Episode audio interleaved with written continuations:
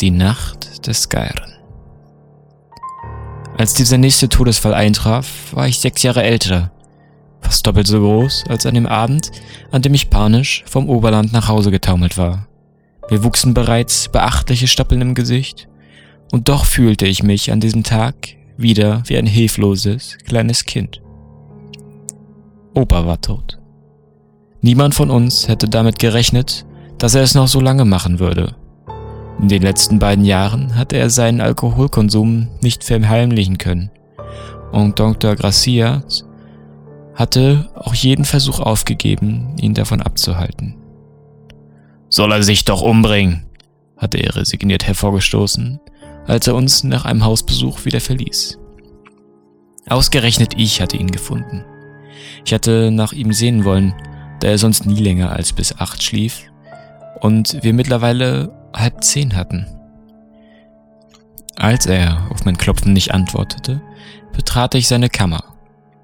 Er lag an diesem ungewöhnlich sonnigen Herbstmorgen mit weit ausgestreckten Gliedmaßen auf seinem Bett, das den Großteil des Platzes in seinem kleinen Zimmer einnahm. Sein typisches, rasselndes Atmen war nicht zu hören.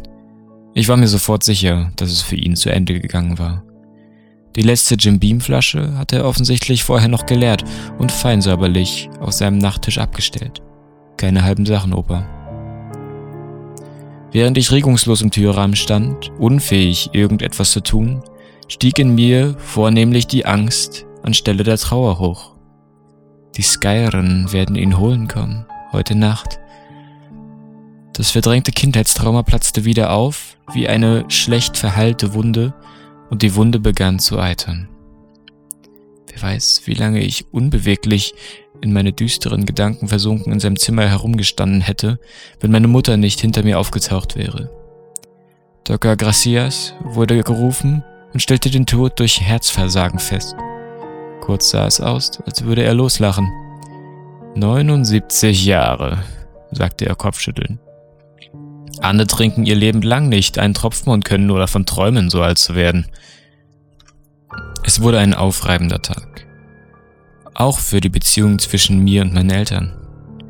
Ich war gespannt, ob, wenn Opa recht behalten sollte, meine Eltern mich nun im richtigen Alter sahen, um mich in die schrecklichen Geheimnisse einzuweihen, die jeder Bewohner seit Jahrhunderten still akzeptierte. Das war nicht der Fall. Es war auch eine Erleichterung, denn das ermöglichte mir, die rationale Mauer noch etwas aufrecht zu erhalten, mir einzureden, dass vielleicht doch alles mit rechten Dingen zuging, dass es keine Skyren gab. Opa wurde in seinem Bett liegen gelassen. Meine Mutter räumte die leeren Flaschen weg und drapierte ihren Schwiegervater in würdevoller Haltung, mit den Händen auf der Brust gefaltet. Am späten Nachmittag kam Pfarrer Mulaney. Er segnete Opa, las aus der Bibel, hielt mit uns dreien eine Art Mini-Gottesdienst ab. Am Ende klopfte er mir kumpelhaft auf die Schulter und sagte: »Sei stark, mein Sohn.« Als wenn diese leeren Worte irgendetwas besser machen könnten. Ich weinte nicht um ihn und verstand mich selbst nicht. Ich war einfach zu aufgewühlt, um irgendetwas richtig fühlen zu können. Gegen sechzehn Uhr kam Lawrence Chester vorbei, der einzige verbliebene Freund meines Großvaters, mit dem er schon in Ypern und an der Somme gekämpft hatte. Ich hatte ihn vor allem wegen seiner penetranten, nach Fischöl stinkenden Kleidung, die er vermutlich seit dreißig Jahren nicht mehr gewaschen hatte, noch nie leiden können. Also entschuldigte ich mich und machte einen kleinen Spaziergang. Ich ließ mich ziellos durch die schmalen Straßen des Dorfes treiben, bis mir auf einmal klar wurde, wohin ich gehen musste. Die Carter Street lag am nördlichsten Rand der Insel und war nur auf der linken Seite bebaut. Die Hausnummer drei stellte eine Besonderheit dar. Abgesehen von der Pension Red Maple in der Main Street war es das einzige zweistöckige Gebäude auf der Insel. Im Erdgeschoss befand sich, wie eh und je, der Spencer's Allzweckladen. Darüber lag die Familie selbst. Ich betrat das Geschäft wie so viele tausende Male zuvor und entdeckte sofort, was ich suchte. Kelly Spencer saß leidlich interessiert hinter dem Verkaufstisch und las in einem Buch. In den Regalen an der Wand hinter ihr stapelten sich Unmengen an Konservendosen. Die Hauptnahrungsquelle von Campton Rock, wenn man vom Fisch absah. Ein einziger Kunde, der mir unbekannt war, wahrscheinlich ein Nebensaison-Tourist, durchsuchte einen Auslagetisch mit Süßwaren. Kelly war nach dem Tod ihres Vaters sehr still geworden. Nicht direkt verschlossen, aber auch nicht mehr aufgekratzt wie zuvor. In diesem Augenblick, so nah an meinem eigenen Ende, habe ich nur sie vor Augen. In diesem Moment. Das Kinn auf den rechten Arm gestützt, über ihr Buch, auf dem Tresen gebeugt. Ein Streifen goldener Herbstsonne liegt schräg über ihrer Gestalt und lässt ihr Haar schimmern. Sie ist sechzehn Jahre alt, in ihrer Entwicklung so viel weiter und für jemanden wie mich, dem die Pubertät bisher nur einen verspäteten Stimmbruch, Pickel und Haare an verschiedenen Stellen eingebracht hatte, sowieso unerreichbar. Aber das alles spielte jetzt keine Rolle mehr. Ich trat an die Kasse. »Hallo Kelly«, sagte ich tonlos.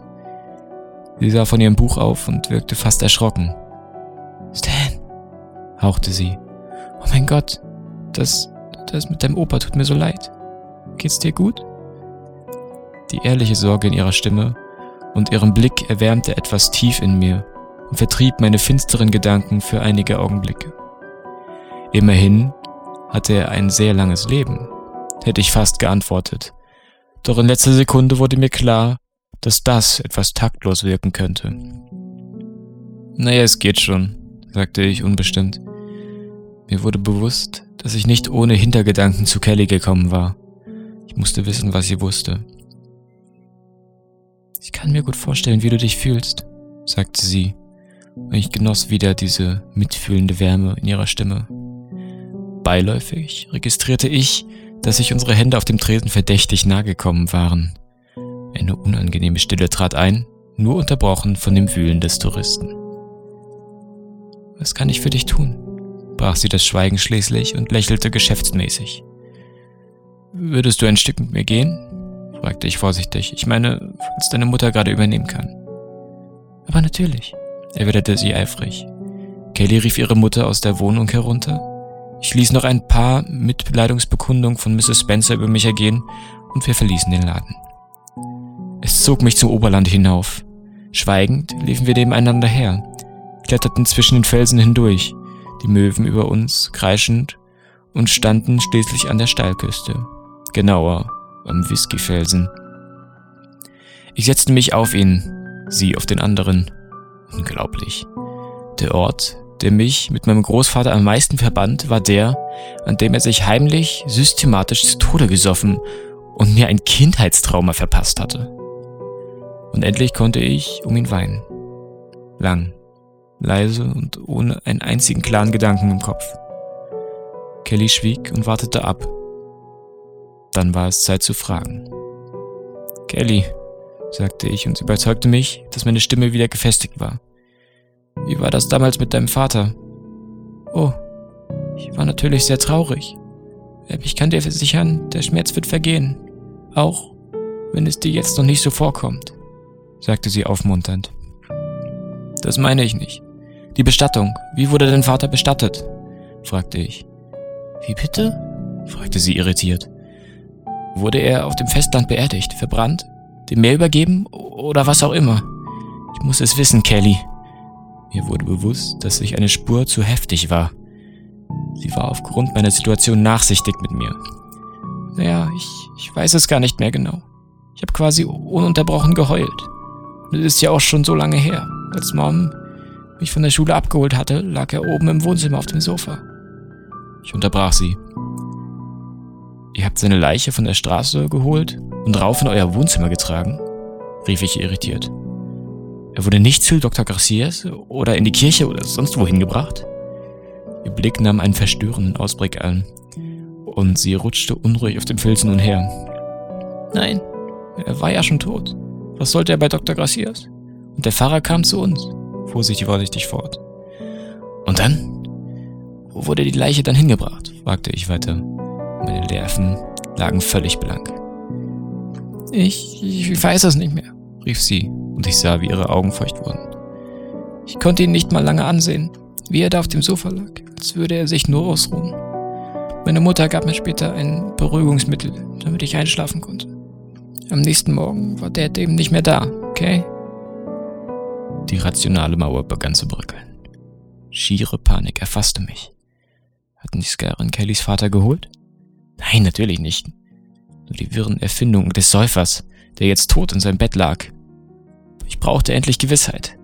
Um diesen kindischen Ängste zu verbannen. Ich würde heute Nacht nicht schlafen, beschloss ich. Ich würde wach bleiben und mich so überzeugen, dass es keine Skyrim gab. Dann würde ich Ruhe haben und dann würde ich morgen alle Fragen zu den merkwürdigen Bestattungsritualen stellen, die auf dieser Insel offenbar nachts im Geheimen und unter Teilnahme erst ab einem bestimmten Alter stattfanden. Kelly mochte es nicht interessieren und die erhoffte befriedigende Erklärung hatte sie mir auch nicht bieten können. Aber ich würde meine Antworten erhalten. Ich entschuldigte mich bei Kelly für meine Grobheit. Sie zeigte wieder Verständnis, die Gute. Wir saßen noch eine ganze Weile da, aber redeten nicht mehr viel. In mir brodelte die Angst vor der Nacht und den Wahrheiten, die sie hervorbringen könnte. Schließlich brachte ich sie nach Hause und machte mich widerwillig selbst auf den Heimweg. Ich war etwas über eine Stunde von zu Hause weg gewesen. Es war genug, um dem Besuch von Lawrence Chester vollständig zu entgehen, nicht aber dem Fischgeruch, den er im Wohnzimmer und in Opas Kammer hinterlassen hatte. Meine Eltern wirkten leer und bedrückt. Nach dem Abendessen saßen wir im Wohnzimmer beisammen und versuchten jeden Blick auf die geschlossene Tür zu Opas Kammer zu vermeiden. Meine Mutter strickte geistlos von sich hin, mein Vater blätterte in einem Buch, offensichtlich ohne zu lesen, und ich saß am Fenster und sah ängstlich dabei zu, wie das letzte Zwielicht des Tages verging. Das Wohnzimmerfenster, wie auch das Fenster meines Zimmers, das sich direkt daneben befand, erlaubten den Blick hinunter zu den Molen des winzigen Hafens von Campton Rock, wo die großen und kleinen Fischerboote sorgfältig verteut auf der ruhigen See schwankten. Dieses verdammte Meer. Irgendwann schlug die Uhr auf der Kommode acht. Ich hörte, wie meine Mutter hinter mir ihr Strickzeug zusammenpackte und verkündete, dass es ein langer Tag gewesen sei und wir sollten alle frühzeitig zu Bett gehen. Am besten jetzt schon. Mir war klar, dass sie keine Widerrede erdulden würde. So verschwanden meine Eltern recht bald in ihrem Schlafzimmer an der Westseite des Hauses und ich blieb hier zurück, Tür an Tür mit meinem toten Großvater. Meine Mutter hatte mir noch eingebläut, lieber schnell einzuschlafen, damit diese traurigere Nacht ganz schnell vorbei ist. Ich dachte nicht daran. Zwar legte ich mich ins Bett, angekleidet, um die Ernsthaftigkeit meines Vorhabens zu unterstreichen, und löschte das Licht, aber war fest entschlossen, die Nacht wach zu bleiben. Ich wusste ganz genau, wenn ich es nicht tat, würde ich die Schreckengeschichten von Opa niemals aus meinem Kopf verbannen können. Außerdem war da immer noch die Frage, was tatsächlich mit den Toten von Campton Rock geschah. Wohin sie bis zum Morgen nach ihrem Tod verschwanden. Die Anwesenheit eines toten Körpers, nur wenige Meter von mir entfernt, wirkte äußerst bedrückend. Während die Uhr auf der Kommode Stunde um Stunde anschlug und die Schatten in meinem Zimmer dem Lauf des Mondes folgten, unmerklich langsam umherwanderten, hing ich bedrückenden Gedanken über den Tod nach und über das, was danach kommen könnte. Manchmal zuckte ich zusammen, weil eine Falte in der Bettdecke zufällig in sich zusammenfiel und natürlich bei jedem Stundenschlag der Uhr. Langsam wurde ich träge. Mein Gehirn verlangte nach Schlaf und die Dunkelheit und das Liegen im Bett machten es nicht leicht zu widerstehen. Trotz all der Angst, trotz der festen Vorsätze, musste ich mich immer wieder in den Wachzustand zurückkämpfen. Irgendwann, in der näheren Vergangenheit, hatte die Uhr im Wohnzimmer eins geschlagen. So viel wusste ich noch, als es mir wieder einmal mit knapper Not gelungen war. Entschlossen setzte ich mich auf und ohrfeigte mich selbst, um die Müdigkeit zu vertreiben. Dann entschied ich, ein paar Schritte hier im Raum umherzugehen, um den Kreislauf anzutreiben. Ich erhob mich, ging ein paar Mal auf und ab und sah dabei unwillkürlich aus dem Fenster. Ich stutzte. Im fahlen Mondschein war die Umgebung immer noch gut zu erkennen, Aber selbst wenn nicht, hätte ich die Gestalten vermutlich auch im Licht ihrer Laternen entdeckt. Ich war zuerst nur irritiert und hielt das, was ich da unten gesehen habe, mit meinem müden Sinn für eine Mönchsprozession. Dann trat ich unwillkürlich einen Schritt zurück. Sofort brach mir der Schweiß aus. Nein, das konnte nicht wahr sein. Das konnte einfach nicht wahr sein. Mit einem einzigen Stoß wurde die rationale Mauer zu Staub zermalmt. Sechs verhüllte Gestalten bewegten sich dort unten, behäbig, aber zielstrebig durch die engen, verlassenen Straßen, und gab es keinen Zweifel an dieser Tatsache. Kreatürliche Panik überfiel mich, und der erste Impuls war wahrscheinlich der beste. Ich sprang ins Bett und verkroch mich. Die Totengräber von Campton Rock waren eingetroffen. Und wer konnte schon wissen, was geschah, wenn sie einen Bewohner dieser Insel wach vorfänden? Mit rasendem Herzen lag ich im Bett und wartete darauf, das Unvermeidliche, auf irgendein Geräusch, das von ihrer Anwesenheit im Haus zeugte. Opa hatte gesagt, sie kamen und gingen, ohne eine Spur zu hinterlassen. Konnten sie durch Wände gehen? Das erwartete Geräusch kam, hallte wie ein unabwendbares Urteil durch das Haus und war völlig anders, als ich es erwartet hatte. Statt der Schritte, mit denen ich gerechnet hatte, erklang, hallte vom alten Bretterboden im Flur eine Art dumpfes Stachsen wieder. Die verhüllten Gestalten schienen sich noch immer ohne Hass zu bewegen. Das Chaos aus Angst und Neugier drohte, mich in den Wahnsinn zu treiben. In diesem Moment aber gewann die Neugier. Während ich die Gestalten so seltsam stachsend näher und näher kommen hörte, jetzt erklangen ihre Schritte schon auf den Fliesen des Küchenbodens, schob ich mich so leise wie möglich aus dem Bett und schlich geduckt zu meiner Zimmertür. Sie war nur ein Spalt breit geöffnet und ich wagte nicht, sie weiter aufzudrücken. Aber sie erlaubte den Blick an die gegenüberliegende Wand, zu Opas Zimmertür.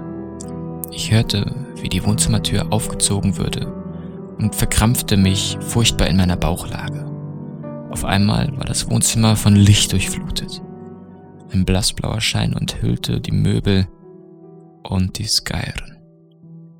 Ich kann noch immer nicht glauben, dass so etwas wirklich existieren kann. Als ich sie am Fenster aus der Ferne gesehen hatte, hatte ich sie zuerst mit Mönchen assoziiert, wegen ihrer Kapuzengewänder. Ich hätte mich nicht mehr irren können. Die Gestalten, nein, die Wesen, die in dieser Nacht in das Wohnzimmer meines Elternhauses traten, waren definitiv keine Menschen. Sie waren groß, stießen fast an die Decke und der obere Teil ihres Leibes war tatsächlich und vermutlich gnädigerweise von etwas verhüllt, das Ähnlichkeit mit einer Mönchskette aufwies. Aber in dieser ganzen Natur unbesagbar fremdartig wirkte. Die Kapuze ließ nichts von einem Gesicht oder welche Unaussprechlichkeit diese Monstrositäten auch immer an ihrem Kopf herumtragen mochten, erkennen. Aus den langen, wallenden Ärmeln ragten Extremitäten hervor, die mich tote Äste denken ließen.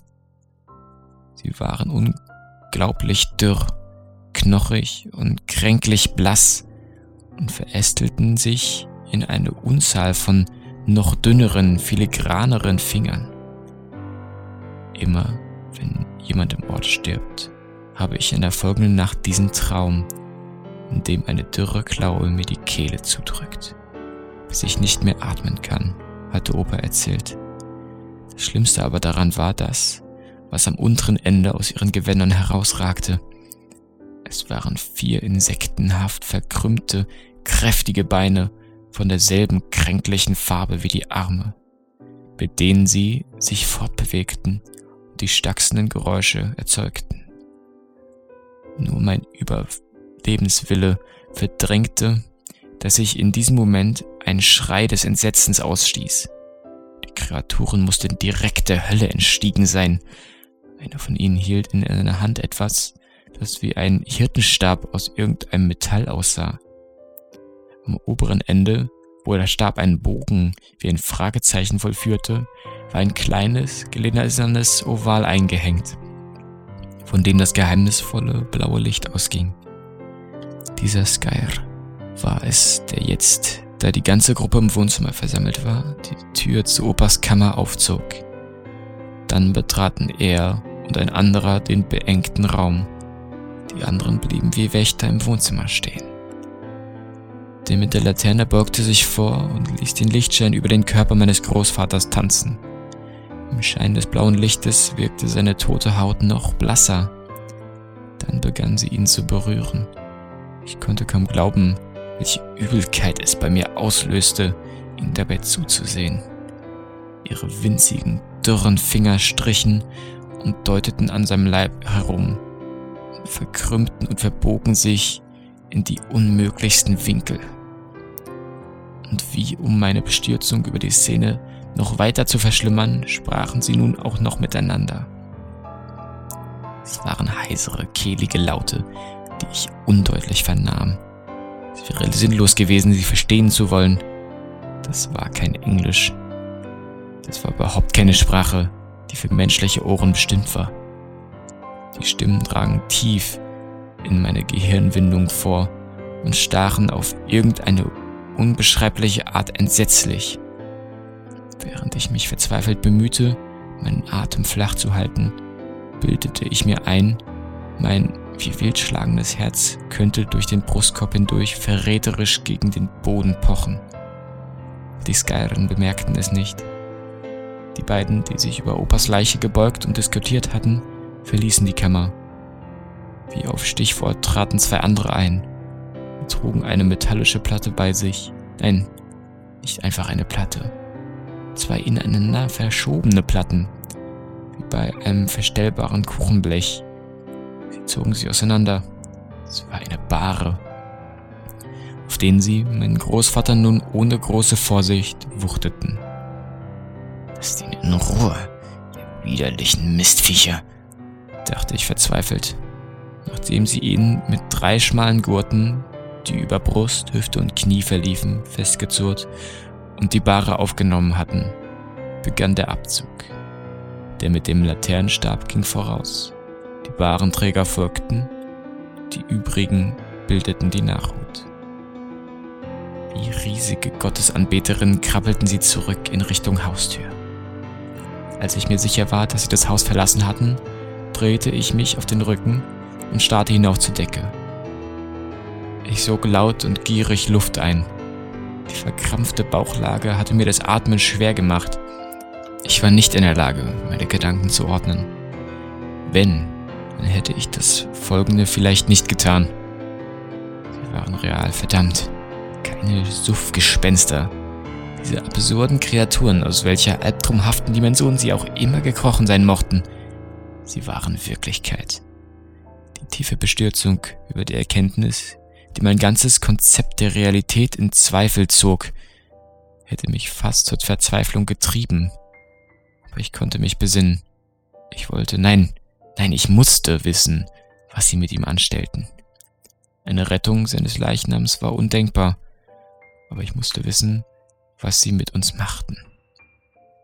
Eine impulsive, nicht durchdachte Handlung eines unreifen Jugendlichen. Ich dachte kaum über die törichte Gefahr nach, in die ich mich begab, obwohl meine Angst mich immer noch fest umklammert hielt. Vorsichtig ging ich zum Fenster und sah die Skyren, die ihren langen Schatten bereits in die Hauswänderfronten der Carter Street warfen. Und jetzt sah ich auch ihr Boot. Ich weiß nicht, wie es mir vorher hatte entgehen können. Es lag im Hafen an einer der Molen und war beleuchtet von mehreren dieser geheimnisvollen, bläulichen Laternen. Einen Moment lang überlegte ich, ob ich meine Eltern wecken sollte, warf den Gedanken aber sofort wieder. Ich wollte weder meine Familie noch sonst wen in Gefahr bringen. Das hier war meine Sache. Ich dachte kurz wehmütig an Kelly und fragte mich, ob ich sie je wiedersehen würde. Wie aus dem Nichts fiel mir auf einmal die Waffe meines Vaters ein. Er besaß eine alte Ethan Browning, die er allerdings seit Jahren nicht mehr benutzt hatte. Opa war der Meinung gewesen, ein Mann müsse mit Waffen umgehen können, selbst wenn er auf einer abgelegenen Insel lebte, auf der praktisch nie die Notwendigkeit bestand, sie einzusetzen. Ich wusste, dass er in einer Schublade des Kleiderschranks unter seinen Hosen versteckt hielt. Dort hatte ich sie vor einigen Jahren beim Spielen mit meinen Freunden entdeckt. Da wir nicht erwischt werden waren, war ich mir ziemlich sicher, dass die Browning immer noch dort liegen musste. Ich hatte keine wirkliche Vorstellung davon, wie die Waffe mir weiterhelfen könnte, zumal ich das Ausmaß der rätselhaften Fähigkeiten der unmenschlichen Fremden unmöglich einschätzen konnte. Aber so, wie mir der Gedanke gekommen war, war ich auch schon so leise wie möglich durch das Wohnzimmer und die Küche hinüber zum Schlafzimmer meiner Eltern gesprintet. Eile war geboten. Zwar bewegten sich die Skyren nach wie vor eher gemächlich, aber ich zweifelte nicht daran, dass sie die Insel unverzüglich verlassen würden.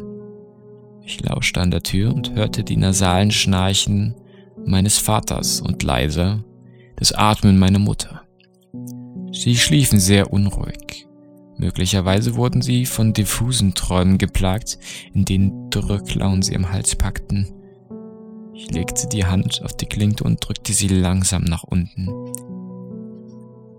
Ich wusste, dass die Scharniere beim Öffnen ein kurzes Quietschen von sich geben würden, das meine Eltern sehr wohl aus ihrem leichten Schlaf hätte reißen können. Aber ich biss die Zähne zusammen und schob sie schnell auf. Das Quietschen war hoch und blitzartig wieder vorbei. Am ganzen Körper verkrampft starrte das Bett meiner Eltern an. Mein Vater wechselte die Seite, legte jetzt mit dem Gesicht zur Wand, schlief aber weiter. Ich entspannte mich so weit wie möglich und betrat das Zimmer. Die Skyren mussten längst in der Carter Street sein. Ich zwang mich zur Eile. Der Kleiderschrank stand an der von mir aus gesehenen rechten Seite des Raumes, an der Bettseite, auf der meine Mutter schlief.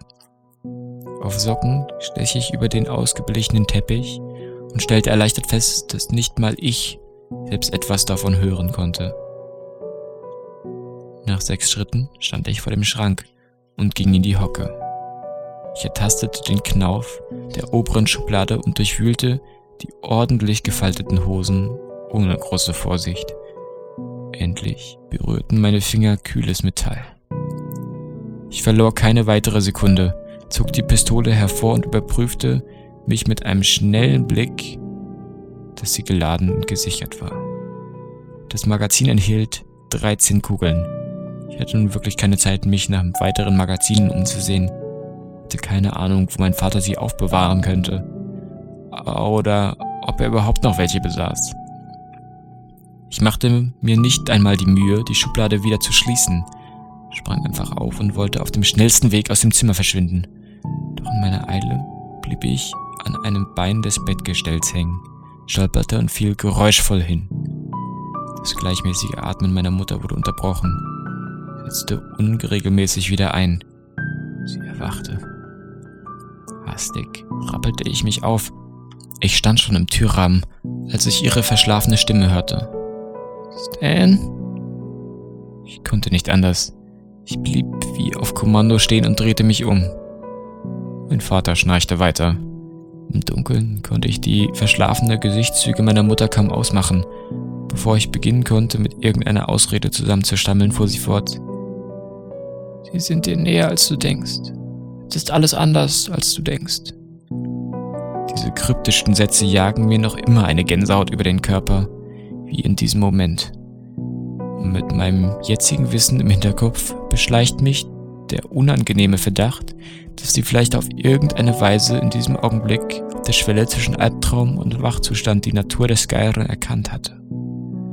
Dann legte meine Mutter sich wieder auf die Seite und schlief weiter.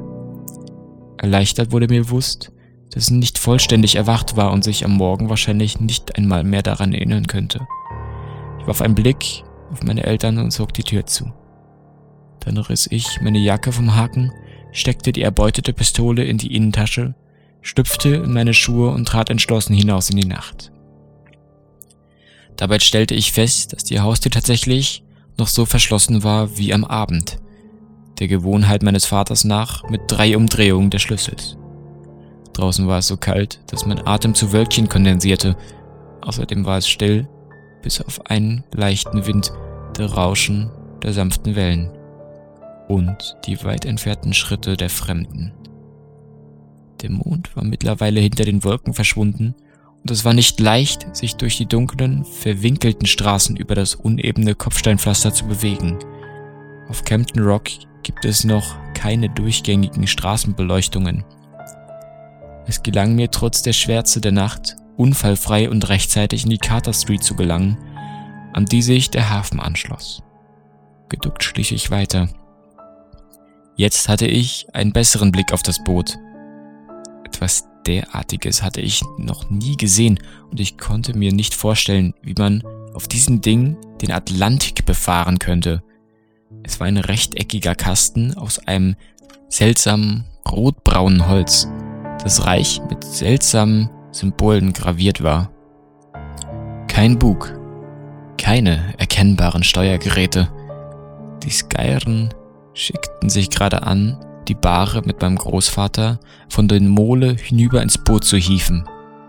All ihre Bewegungen gingen mit einer derartigen Leichtigkeit vonstatten, dass ich bei dem Gedanken an die gewaltigen Kräfte, die ihnen innezuwohnen schienen, erschauderte.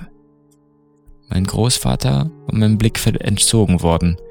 Ich erkannte, dass die Kreaturen sich daran machten, abzulegen. Zwei der Skyren stießen das Boot mit langen, dürren Stangen von der Mole ab. Es trieb mit beachtlicher Geschwindigkeit und unter Missachtung der physikalischen Gesetze schnurgerade über die leicht bewegte See dahin. Doch der Anblick des Bootes, das sich so gleichmäßig und scheinbar ohne zu schwanken über das Wasser dahinglitt, war so faszinierend, dass ich für kurze Zeit vergaß, was gerade geschehen war. Das blaue Glühen ihrer Laternen war noch aus weiter Ferne sichtbar. Die Idee, die mir jetzt kam, wird wahrscheinlich jeden, der das hier liest, an meinem Verstand zweifeln lassen. Vorausgesetzt, er hat meinem Bericht bis hierher Glauben geschenkt. Bisher hatte ich mich einer unkalkulierbaren Gefahr ausgesetzt, aber jetzt wäre für jeden rational handelnden Menschen der Moment gekommen, sich zurückzuziehen, einzusehen, dass hier Dinge jenseits seines Handlungsvermögens abliefen und er es lieber auf sich beruhen lassen sollte, wenn ihm etwas an Leben und geistiger Gesundheit lag. Aber ich dachte nicht mehr rational. Mein von Müdigkeit, Trauer, Wut und Angst gemarterter Verstand gebar eine geradezu wahnsinnige Idee. Zwei Meilen weiter lag La Ferité, verteut, das Fischerboot meines Vaters. Kaum zehn Meter lang, mit einem schwachen Dieselmotor, aber schnell genug, um sich der Geschwindigkeit des Skyre-Bootes anzupassen, schätzte ich. Ich überdachte diesen Gedanken keine weitere Sekunde. Das blaue Leuchten, das meine einzige Spur dem Körper meines Großvaters und der herzukommen darstellte, hatte bereits die Hälfte der Strecke von hier bis zur Linie des Horizontes zurückgelegt. Wenn ich sie verlor, würde ich niemals meine Antworten erhalten. Mit einigen schnellen Sätzen, den Pier entlang, hatte ich die Ferité erreicht und löste hastig die Taue, wobei ich immer wieder zu dem viel zu schnell und viel zu mühelos dahingleitenden Boot der Skyren hinübersah. Ich betrat den winzigen Führerstand, startete den Motor und betete, dass sie das schwache Brummen der kleinen Maschine nicht hören würden. Dann drückte ich den Gashebel nach vorn. Ich hatte die Ferté schon oft gesteuert, wenn auch immer unter Aufsicht meines Vaters.